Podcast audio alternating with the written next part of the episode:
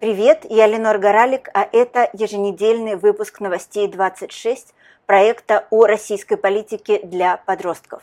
Давайте попробуем говорить о том, что произошло за последнюю неделю. Я записываю этот выпуск в воскресенье, утром 4 сентября, и обещаю, что, как всегда, какие бы сложные новости нам не предстояло обсудить, этот выпуск закончится на хорошей ноте.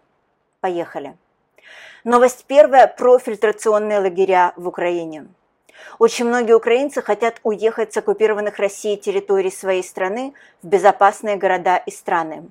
Но на выезде оккупанты заставляют их пройти унизительный и нарушающий права человека процесс фильтрации, которого люди ждут по несколько суток в машинах и автобусах, зачастую без доступа к еде и воде. Проверять людей начинают с возраста 14 лет, то есть к фильтрации принуждают таких подростков, как многие из вас. От выезжающих требуют показать переписку в телефонах, чтобы узнать, не поддерживают ли они украинскую сторону в войне и не связаны ли с украинской армией. Их допрашивают про их личную жизнь, многих принуждают раздеться и показать, нет ли у них татуировок с украинской символикой. Те, кто проходит фильтрацию, должны сдать отпечатки пальцев, хотя это и совершенно противозаконно. Если оккупанты решают, что человек против России и за Украину, его не отпускают, а отправляют в фильтрационный лагерь, где люди содержатся в ужасных условиях, без доступа к связи, без нормального питания, часто почти без воды, в очень плохих санитарных условиях и без доступа к медицине. К ним применяют насилие и могут даже убить. Долгое время российские власти врали, что никаких фильтрационных лагерей просто не существует, но вскоре скрывать правду стало невозможно. В начале этой недели ученые из Ельского университета опубликовали доказательства того, что на территории Украины существует, скорее всего, больше 20 фильтрационных лагерей. Хочется надеяться, что узники этих лагерей будут освобождены как можно скорее, и от них мы узнаем имена их тюремщиков, надзирателей и всех, кто был причастен к этому преступлению против мирных украинцев. Тогда преступники должны будут быть осуждены и наказаны. Новость вторая про смерть Михаила Горбачева. В прошедшую среду не стало Михаила Горбачева, последнего правителя Советского Союза, страны, частью которой раньше была Россия. Разные люди относятся к тому, что Горбачев успел сделать на своем посту как политик, очень по-разному. Например, есть те, кто скучает по Советскому Союзу и считает, что эта страна распалась на отдельные государства именно из-за Горбачева, хотя, конечно, на самом деле все было гораздо-гораздо сложнее. Но для очень большого числа благодарных сегодня Михаилу Горбачеву людей, он был человеком, который начал перестройку, очень важный политический процесс – благодаря которому граждане душного, закрытого, полного запретовой пропаганды Советского Союза впервые в жизни почувствовали ветер свободы и перемен. Они получили возможность свободно выезжать за границу, свободно слушать, смотреть и читать то, что им нравится, свободно говорить в открытую то, что они думают, и свободно преподавать в школах то, что они считали важным, и многое-многое другое. Это не значит, что в процессе перестройки и после нее на территории бывшего Советского Союза все стало хорошо. Проблем и проблем очень серьезных была масса. Но имя Михаила Горбачева для огромного числа людей остается связанным со свободой, искренностью, независимостью и изменениями к лучшему. Именно поэтому в последние дни люди столько спорят в соцсетях о том, каким человеком он был. Поехали дальше. Новость третья про суд над Иваном Сафроновым. Бывший журналист двух важных газет «Коммерсанта» и «Ведомостей» Иван Сафронов был арестован два года назад. Его обвинили в очень тяжком преступлении – государственной измене. Государственная измена – это когда человек делает что-нибудь не против другого человека, а против собственной страны, например, выдает другой стране государственную тайну. Именно в этом и обвиняют Ивана Сафронова. Он будто бы передал Германии и Чехии секретную информацию о российском вооружении. Однако защитники Сафронова уверены, никакой государственной измены не было, а преследование и арест Ивана связаны только с его журналистской работой.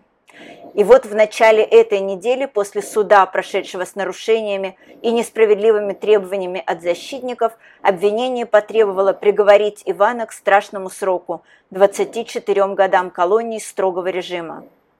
При этом почти все секретные сведения, которые сообщил Иван якобы другим странам, как, выяснилось, можно просто найти в интернете и вообще в свободном доступе. Ивану предлагали признать свою вину и сократить срок до 12 лет, но он отказался так поступить и продолжает настаивать на своей невиновности. Окончательный приговор Ивану Сафронову вынесут уже в понедельник, 5 сентября. Каким бы он ни был, похоже, что Иван не из тех людей, которых легко сломать или запугать. Хочется надеяться, что он справится с любыми испытаниями, которые выпадут на его долю. Поехали дальше. Новость четвертая об отменах выступлений артистов, которые против войны. Все чаще и чаще в России отменяют концерты, спектакли и другие выступления артистов, которые отрицательно высказываются о войне, развязанной Россией против Украины. Я уже рассказывала об обыске, который власти устроили после концерта «Алоэ Вера», а только на этой неделе мы имеем дело с двумя очень масштабными событиями такого рода.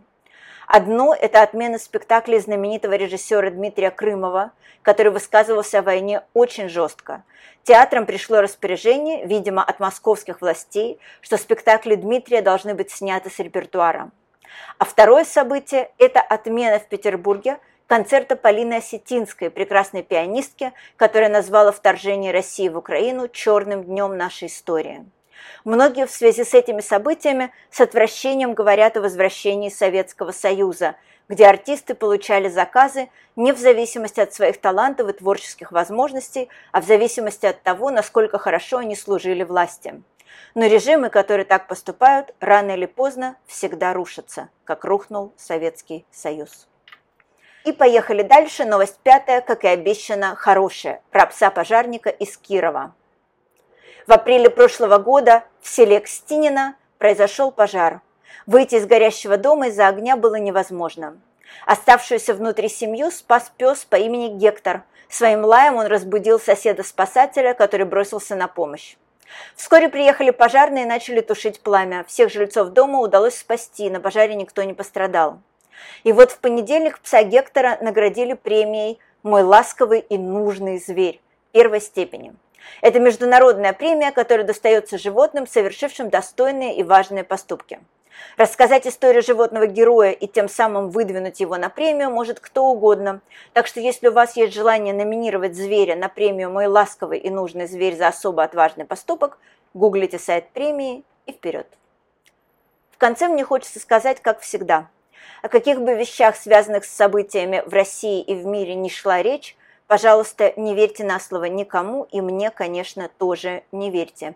Читайте, проверяйте, думайте, обсуждайте, спорьте. Мне всегда можно писать по адресу news26.2022 собачка gmail.com, и мы обязательно встретимся в следующий понедельник. Спасибо, что вы были со мной. Надежда есть всегда, и лучшие времена обязательно настанут. Продюсер этого подкаста Елена Боровая. Спасибо огромное ей и всей команде «Новостей 26». До связи, ваша Ленор.